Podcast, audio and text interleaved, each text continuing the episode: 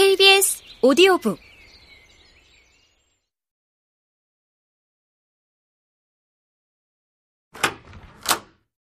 사무실에 도착한 M은 소장실 안쪽 깊숙이 있는 자신의 체력 단련실로 들어갔다.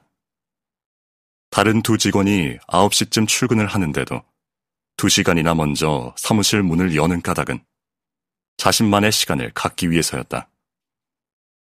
아침마다 M은 1시간쯤 승마용 기구에 올라타서는 기분 좋게 흔들렸다.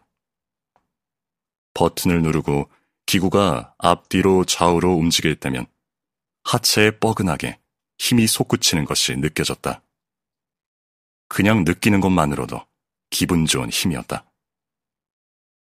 승마용 기구의 롤링에 몸을 맡기면서 M의 머릿속에는 멀리 어린 시절부터 최근의 일까지 M이 거쳐온 시간들이 두서없이 떠올랐다가 사라지곤 했다. 언제 죽어도 좋다는 말은 사실 죽음을 의식하고 있다는 것이기도 했다. 죽음이 언제 올지 모르는 손님처럼 가깝게 느껴졌던 것은 언제부터였을까?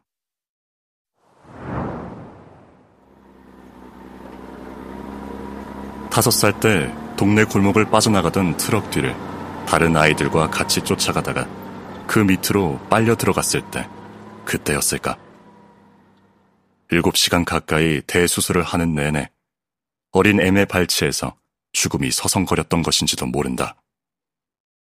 아니면 여덟 살 때 펄펄 끓던 물이 얼굴 위로 쏟아져 내렸던 때였을까? 그때 얼굴 껍질이 그대로 비닐처럼 벗겨져 내렸다고 말하던 할머니의 얼굴에는 자신의 부주의에 대한 짙은 죄책감이 어려 있었다. 그 뒤로도 M은 가까이에서 숱하게 죽음을 보았다. 건축사 시험 발표 날 새벽, 택시를 타고 지방에서 올라오던 선배는 신호를 무시하고 달려오는 맞은편 트럭에 부딪혀 동승한 약혼녀와 함께 즉사했다. 시공 현장을 보러 갔던 날, 바로 눈앞에서 추락했던 공사장 인부는 어떠했던가? 그 건물은 M이 설계한 건물이었다. 자신의 설계에 문제가 있었던 것은 아닌가 싶어 M은 얼마나 가슴을 졸였던가. 일요일 아침, 빵집에 빵을 사러 가다가 우연히 보게 된 교통사고도 있었다. 대형 트럭과 버스 사이에서 납작하게 된 택시.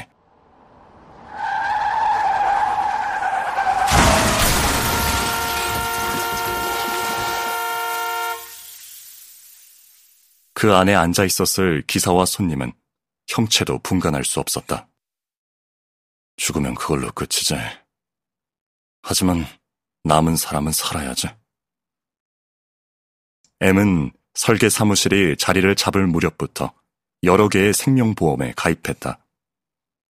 재화를 늘리는 일에 M은 무관심했지만 자신이 죽고 난 뒤의 일에는 지나치게 신경을 썼다. 내가 먼저 죽으면, 내가 오지 않으면, 이런 말들을 M은 자주 내뱉었다. 그런 날이 오면 사무실은 어떻게 처리해야 하는지, 어떤 사람들과 의논해야 하는지 M은 아내에게 상세히 알려주곤 했다. 그리고 멀리 해외로 출장을 떠날 때면 유언장을 예약 이메일로 설정해 두었다. 물론 여행을 무사히 마치고 돌아오면 이메일의 예약 발송은 취소되었지만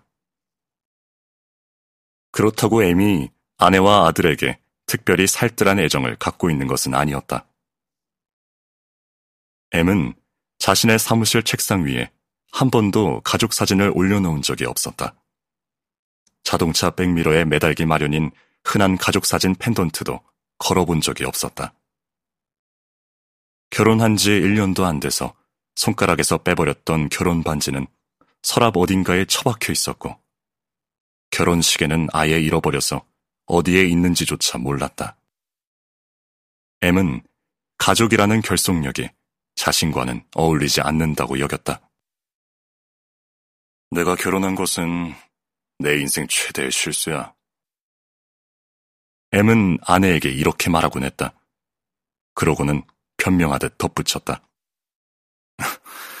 나는 혼자 사는 게 맞는 사람이라고.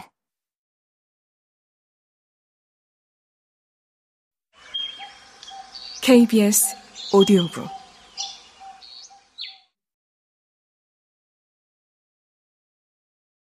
한 시간의 아침 운동을 마친 M은 체력 단련실 바깥으로 나와 사무실 안의 창문을 모두 열었다.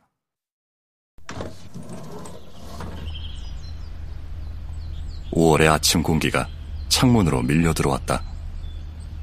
창문 바깥의 낡은 다세대 건물들을 보면서 M은 자신이 이 동네를 떠나지 않은 이유를 생각했다. 번듯한 아파트 상가에 사무실을 얻지 않았던 것은 단지 임대료 때문만은 아니었다. 다세대 건물의 우중충한 외관이나 전기 시설이며 가스 배관 같은 것이 제멋대로 삐죽삐죽 나온 풍경은 묘하게도 M에게 향수와 상상력을 자극하곤 했다. 돈벌이로는 더 좋았을 아파트 설계를 하지 않은 이유도 거기에 있는지 몰랐다. 돈을 버는 일은 영혼을 파는 일이야. 이 무시무시한 자본주의 사회에서는. M은 말도 안 되는 조건을 내세우는 건물주를 만날 때마다 그런 말로 스스로를 위안했다. 어쩔 수 없이 영혼을 팔아야 하지만 완전히 다 팔고 싶지는 않았다고 해야 할까. 일은 복잡하지만 이유는 얼마 안 되는 주택이나 소형 건물을 설계하는 것에서 M은 작은 만족을 구하곤 했다. 컴퓨터 화면을 부팅하자 최근 작업하고 있던 설계 디자인의 입체 화면이 컴퓨터를 가득 채웠다. M은 이 순간을 사랑했다. 운동을 통해 맑아진 정신으로 한눈에 설계 도면을 보는 순간에 자신의 직업을 사랑하는 순간이기도 했다. 직선과 수치와 기호들로 이루어진 순수한 세계. 거기에 협잡과 모략과 탐욕은 없었다. 협업을 핑계로 얽혀 들어가야 하는 복잡한 인간관계 또한 없었다. M은 자신의 인생이 가능하면 설계 도면의 반듯한 사각형 안에 머무르기를 바랐다. 도면 밖으로 튕겨나가는 일이 없기를.